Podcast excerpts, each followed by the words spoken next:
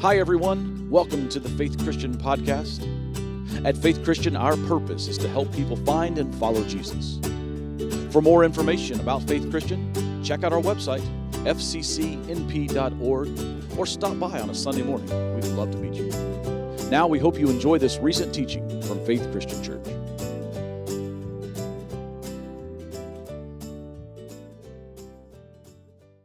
Hey, glad you're here today. Uh, thrilled we get to spend this time together. A couple just real quick announcements before we dig into our sermon time this morning. Uh, if you've got an elementary age kid in your life, you want to be sure you know about an event coming up Saturday afternoon. Uh, crazy craft fair thing going on. Kara's got plans. So if you've got elementary kids, our faith kids stuff is going on even on Saturday this coming week. So be sure that uh, your kids are here for that. Also, we are two weeks away now from our uh, ministry fair. That's going to happen out here in the atrium before and after our services that morning on October the 8th.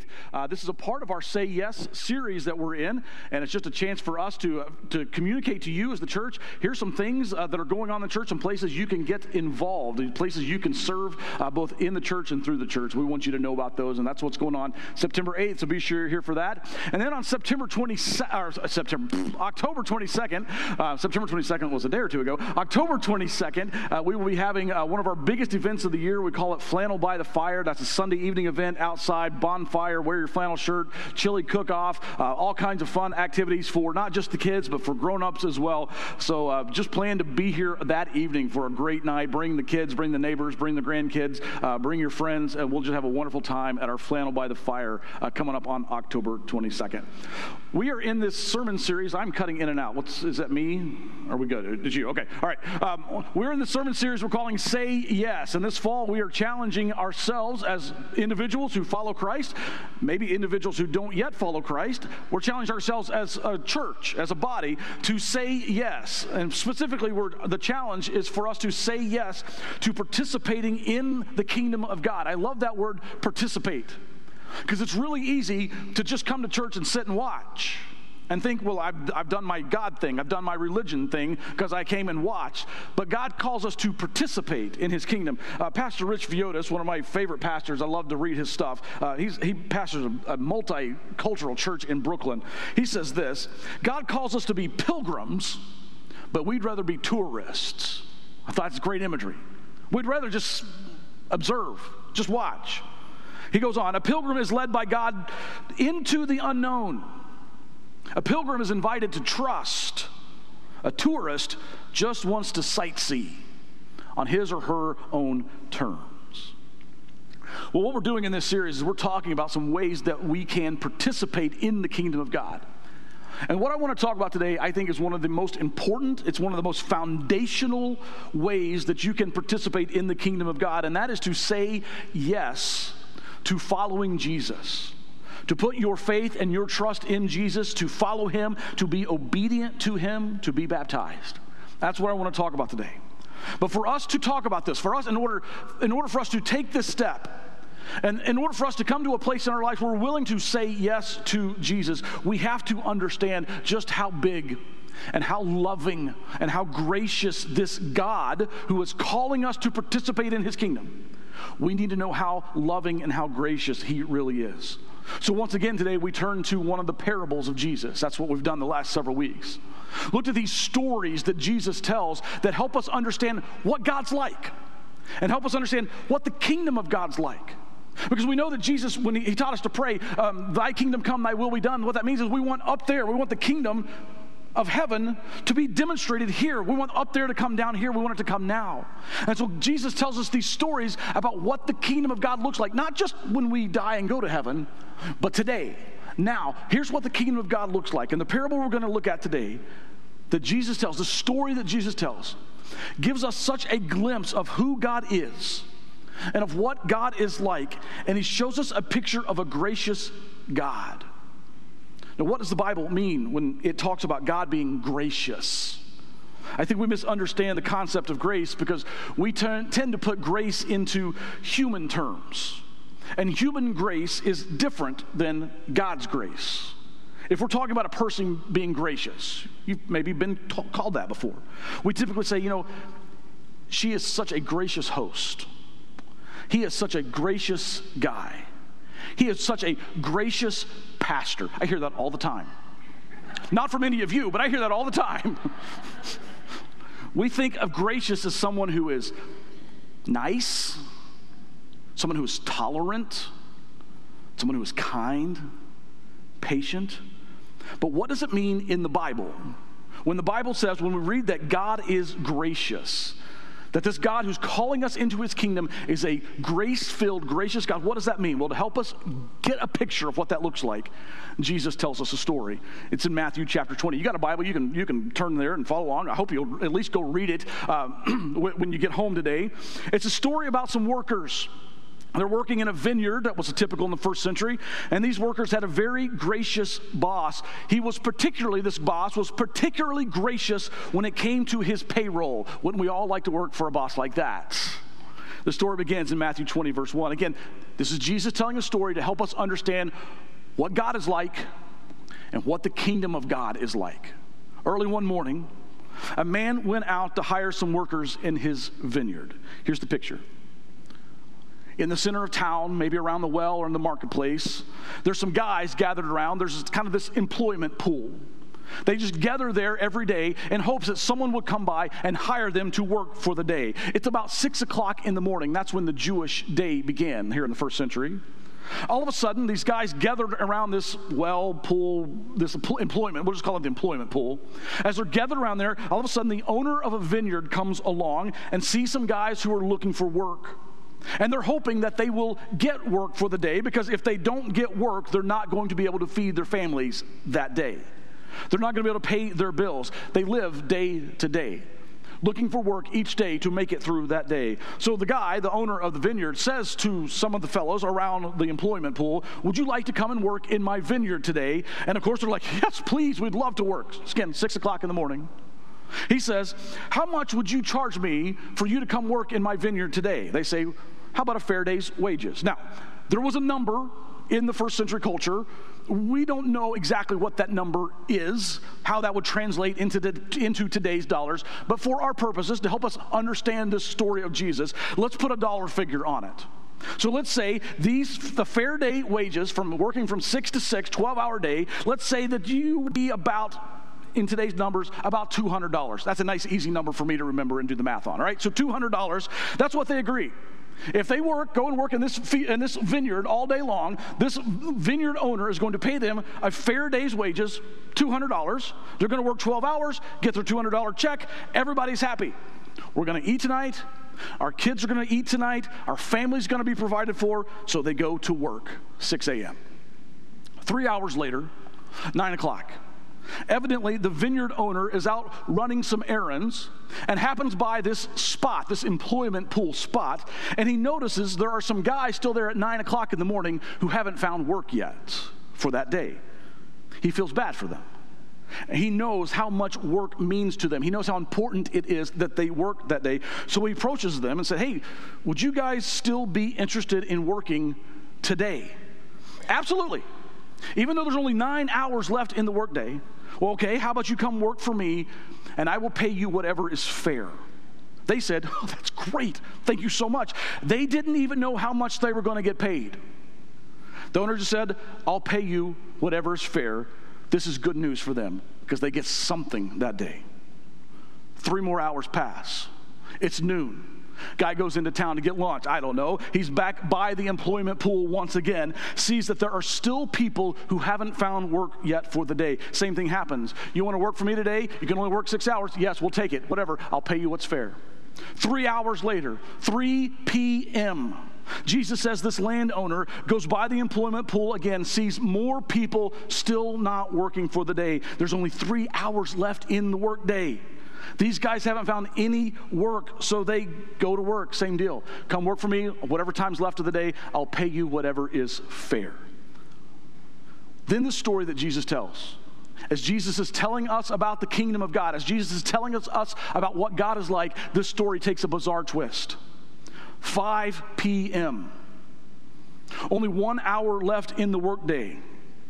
He goes by the employment pool again and sees some guys that are still there. They haven't worked today, they are dejected. They've gone all day, no work, no income for the day. And the landowner says, Hey, Are you still willing to work, even if it's only for one hour? And they said, Yeah, that'd be awesome. He says, Come work for me. I will pay you whatever is fair.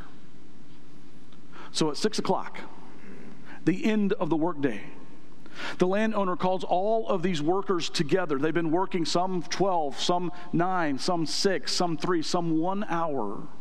Calls them together and lines them up in the opposite order of when they got hired. The first group that he talks to are those guys who've only been there for an hour. They've done an hour's worth of work, they've only worked one hour. He pays them, get this. Again, Jesus is telling us what God's like, He's telling us what the kingdom of God is like. He pays them a full day's pay $200. Amazing grace. And then for those who started at three and they only worked three hours, he gives them a full day's pay $200. That is amazing grace. Then come the guys who started at noon. They'd only worked six hours that day. He gives them a full day's pay $200. Amazing grace. And the guys that started at nine, they'd only worked nine hours, gives them a full day's pay, $200. Amazing grace. And as you would expect, all of these workers are ecstatic. They can't believe what's just happened. This is amazing. This is incredible. We've never seen anything like this. There's never been a boss like this. We only work nine hours. We only work six hours. We only work three hours. We only worked an hour. And we all got the full day's pay. Amazing. Well, as you would suspect, there's one more group. The guys that have been there since six in the morning, the ones that have put in the full day's pay, they're now looking at what's happened with some great anticipation, right? Look what he did for them. If he did that for them, imagine what he's going to do for us. And the vineyard owner comes up to this first group of hires and gives them the full day's pay $200, just like they had agreed to. Can you imagine their response? They're ticked. They're mad. This is outrageous. We're the only ones who worked a full day. We're the only ones who worked 12 full hours. We endured the morning chill. We endured the heat of the afternoon. And these three stooges, they come along with an hour to go, and you give them the full day's pay, and you give the same thing you'd give to us. That's not right. That's not fair. And at this point, the landowner in the story gets a little puzzled and says, Wait a minute. Didn't you say you wanted to work today? Yeah. And didn't you agree to work a full day? Yeah. And didn't we agree that if you worked a full day, I would give you a full day's pay? That's right. And didn't I pay you for the full day's wages for working for the full 12 hours, the price that we agreed on before you started? Yes. So, what's the problem? I don't think your problem is with what I paid you because you got what you deserved. You got what you earned. I think your problem is with what I paid them because they got more than they deserved. And you're absolutely right. They did get more than they deserved, they did get more than what they earned. But my heart just went out to them. I wanted them to experience grace. I wanted them to get what they didn't deserve. I think, I think this is one of the hardest parables that Jesus tells. And here's why I think that. Because I'm a capitalist. At least I lean capitalist. I'm an American. This is not the way we do things in America is it? This is welfare. This is not how we do things. This is, we, we don't work in an egalitarian society like this, do we? This butts up against my capitalist leanings. This messes with my economy, the way that Jesus describes the kingdom of God may up there come down here. Oh boy. Oh boy. If I were to tell you this story was by anyone else but Jesus, if I said Gandhi told you this story, told this story, if I said Buddha told this story, you would dismiss this story as Marxist propaganda. But Jesus told this story. And I happen to be a Christian who lives in America, so I got to deal with it. And you do too. So we need to understand what grace is, because that's what this story is about. And someday maybe we can talk about what this means or economics. That's another conversation. But let's talk about what's, and you, you need to understand what some words are. If we're going to understand what this amazing grace is, that God is, our, is a gracious God, and understand this story, what we want to talk about today, I need you to understand three words. The words are justice, mercy, and grace. Here's simple definitions of these three words justice is getting what I deserve, mercy is not getting what I deserve, and grace is getting what I don't deserve. Let me see if I can explain this. I've used this illustration before, but this is the best way I've ever found to, to demonstrate, to illustrate these three concepts for us to understand. Let's say after church today, you go out to the parking lot down there and you go to your car and you walk up to your nice, shiny new car and you see me standing beside your car with a set of keys in my hand. And I have just made a huge, big scratch all the way down the side of your nice, shiny car. I just keyed your car. And you're like, Larry, what are you doing? Now, this is hypothetical, all right? I don't, I don't normally do this more than once, all right? Larry, what are you doing? And I'm standing with the keys in my hand and the scratch on your car. Oh, oh, um, I'm sorry. Can you forgive me? Now, in that moment, you have three options. There are three things you can do at this point. You can extend to me justice, gr- mercy, or grace. Let me show you what each of these would look like in this situation that we can kind of get a picture of. Again, it's hypothetical. I don't normally do it. Okay. Justice would be Larry, that's not right. You have defaced my property. You have vandalized my stuff. I'm going to call the police. You're going to do hard time, Sams. You're going to get justice. You're going to get what you deserve for this. And admittedly, that's what I would deserve. If I defaced your property, if I vandalized your property, I would deserve the justice afforded in the law. That's, that's option one, justice. Option two is mercy. You could say, hey, I see that you're sorry. I know you're an idiot. Just just forget about it, Larry. Just, just forget about it.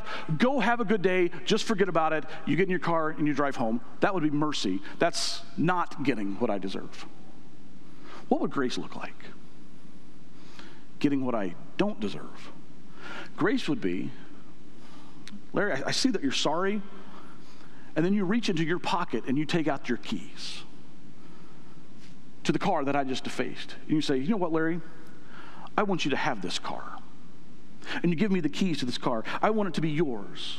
And let's drive it down to the gas station. Let me top off the tank for you. And then we'll take it to the body shop and get this scratch buffed out. And you just send me the bill. I'll take care of that because I want this car to be perfect for you. That's amazing grace, isn't it? So you see the difference between justice, mercy, and grace. Grace is getting what I don't deserve. And listen to me, this is God. This is God-like. This is why Jesus tells us the story so we'll know what God is like. Sometimes God decides to pad the payroll. Sometimes God decides to hand out triple bonuses to people who waltzed in with just one hour left in the workday. Sometimes God decides to give us way more than we deserve. Some of you grew up in what I would call a performance oriented home where the underlying message as you grew up was if you behave good enough, if you talk well enough, if you achieve highly enough, if you do enough, you will be loved. If, when? We will love you if. We will accept you if. And you grew up, grew up in an environment like that, and without realizing it, you have transferred that, that same view of your parents onto God. And you think, well, that's what God must be like.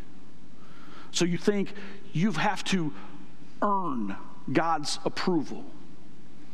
You think that you have to be on some sort of performance plan with God, that you have to pay your penance, that you have to do enough good to overcome all the bad. Listen to me. That wouldn't be grace, that would be justice, getting what I deserve. Paul writes in Romans chapter 6 For the wages of sin is death. That's justice. That's what we deserve for our sin against the holy God. The wages, the cost, the price of sin is death. But, Paul goes on, but the free gift of God is eternal life through Christ Jesus our Lord. That's getting what we don't deserve. That's grace. And just like this vineyard owner in Jesus' story, who graciously gave a full day's wages for those of us who don't deserve it, God graciously, graciously gives amazing grace to people like me who don't deserve it and couldn't earn it. And just like it cost the landowner out of his own pocket to pay all these extra wages to all of these workers. Did you catch that? The only person who lost anything in that story was the owner. He graciously gave it as a gift in the same way God paid the price of his one and only son dying on a cross for you, being buried and raised for, from the tomb just for you. It cost God to give you that grace. That's how much He loves you. Ephesians 2 says, So it is by grace that you have been saved through faith. That's what saves you. And this is not from yourselves. In other words, you can't earn it. You can't do enough. You can't pay enough wages. There are no good works that you can do in order to receive this. This is not from yourselves. It is just a gift. The gift of God. So it is grace through faith. Another word for this is believe. And can I just tell you, if you're thinking about saying yes to Jesus maybe for the very first time, this, this is the hardest part. This is the hardest part. This is the part where you have to decide is all of this real or is this just a bunch of hocus pocus that somebody made up to make me feel good? You have to decide is it real or not? Is Jesus really who he said he was? Is he really good? Can he really do something about my sin? The Bible says that when you come to believe in him, then you turn, or you, the Bible word is repent. The big biblical word repent, all this means is you stop going the direction that you're going in, you turn around and you go in a new direction. As Jesus transforms, as Jesus changes your life, you repent. And then after you put your faith in Jesus, you've allowed him to save you you've repented, then you express that faith by being baptized, identifying with the death, burial, and resurrection of Jesus, being lowered down into water and raised up a new person. Can we just do, do me a favor? Get your, get your hand out for a minute. Just play along with me. I, I love this. I just learned this illustration. Put your hand up like this. Just put it up like this. So here's the picture. We're going to imagine this is, this is Jesus for a minute. Jesus died on a cross up, up. I'm lifted up from the earth. I'll draw him into me. He said, so he dies on a cross. Jesus is buried in a tomb. And then he raises again. He resurrects. He lives forever. This is what baptism does. When I'm baptized, I'm dying to myself. The old me, the sin, I'm dying to that. I'm being buried in a watery grave. And then I'm raised up again as a new person, a new creature in God. When you're baptized, you go down into the water and you come up uh, out of the water as a new creation in Jesus. Check out, check out some of these Bible passages that describe what baptism pictures. Uh, Colossians chapter 2 For you were, here it is, you were buried with Christ when you were baptized. And then you were raised to new life because you trusted in the mighty power of God who raised Christ Jesus from the dead. Romans 6. Or have you forgotten that when we were joined in, with Christ in baptism, we joined in his death and his life? For we died, we were buried with Christ by baptism. And just as Christ was raised from the dead by the glorious power of the Father, now we may live, I love this line, new lives. We're new. Now, I know some of you are like, okay, okay, I, I get the belief thing, I understand the repentance thing, but the baptism thing, is that really necessary? It, it sounds like it's bonus, right? It sounds like it's, a, it's an extra add on or extra credit. And I would be, kind of, well, listen, let me be honest with you. There's, there's a moment of, of this whole thing of baptism that's a little weird. Can I, I'll, I'll call it. It's a little weird, isn't it? Why would God invent baptism? When is it ever socially acceptable to go into a public place and dunk another adult? I, I, mean, I did that when I was a kid, it was fine. But if I show up at the Dover pool next summer and I just decide to dunk another adult, they will kick me out of the pool. I will be banned from the pool forever that day. I won't be invited back. So, why in the world would God ask us to be baptized? I think the answer is found in these passages I just read. Baptism is our association with the death, the burial, and the resurrection of Jesus Christ. Because that's what saves you. The death, the burial, resurrection of Jesus Christ, that's what saves you. Baptism doesn't save anybody. Jesus does the saving through that payment that he made on the cross. Baptism is a watery grave where you go down symbolically as an old person. The old you dies, the pride dies, the sin dies. And now you come up as a new creation, made brand new. The old is gone, the new has come. It is a tangible picture of the death, the burial, and the resurrection of Jesus. Several years ago now, there was a, a, a movie that uh, Harrison Ford starred in. The movie is called Regarding Henry. This is 25, 30 years ago now. In the movie, Harrison Ford plays a lawyer, and this guy is a world class jerk.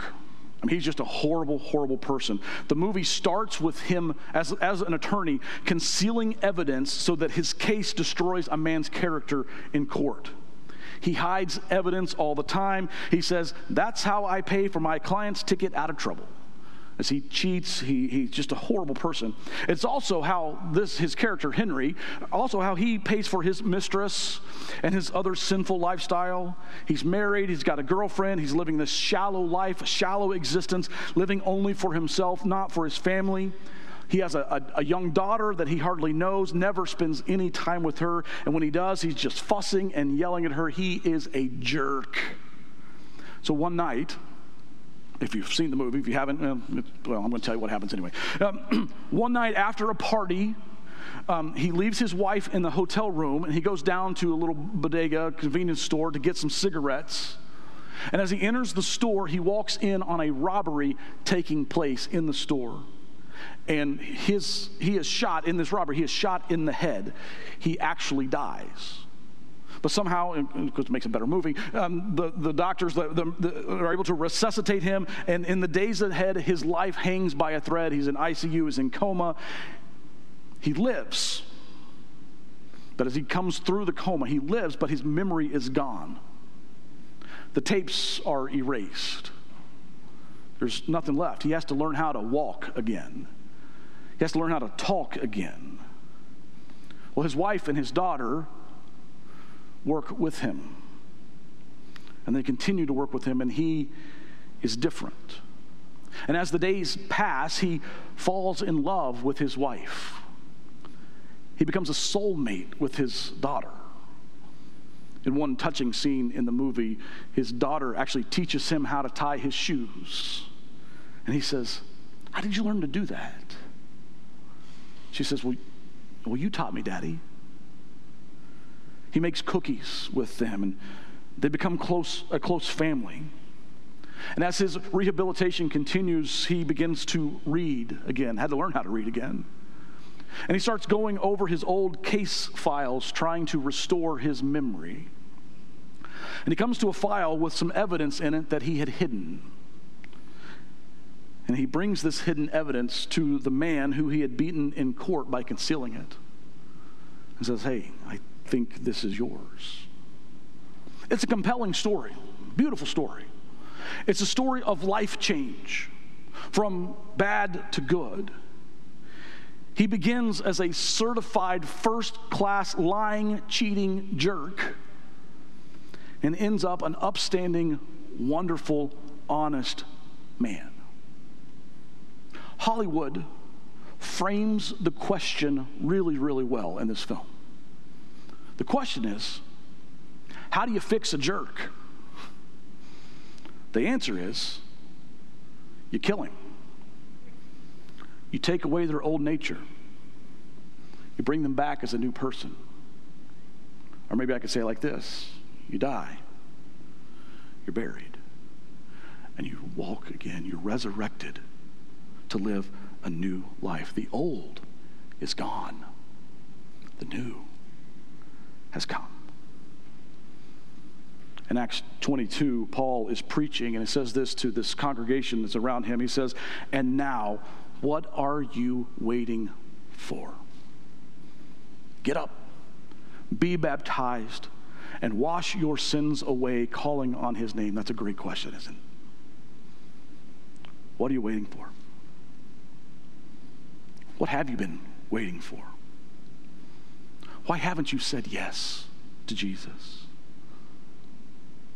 To get into water and demonstrate that you believe in Jesus Christ. What are you waiting for? Let me pray for you. If our communion team will take their places, please. Father, this morning we come to the cross. And we find a couple things when we get there. God, the first thing we find as we come to the cross of Jesus is we find that the ground is level. That whether we've been following you for 12 hours or nine hours, six hours, three hours, or even just one hour, we find that we all, in that moment, need the love and the forgiveness and the mercy and the grace that you offer right there at the cross. That none of us have a better standing in your eyes because we've been doing this longer. But we all come to the cross as sinners in need of forgiveness. And we find that right there at the cross. And Father, as we come to the cross today, as we come to this time of communion today, we also find the death of Jesus. And we're reminded of the burial of Jesus. And we celebrate the resurrection of Jesus and that new life, that life that shows power over death and over sin. And so we celebrate that with our lives. We celebrate that now in this time of communion. Pray in the name of Jesus.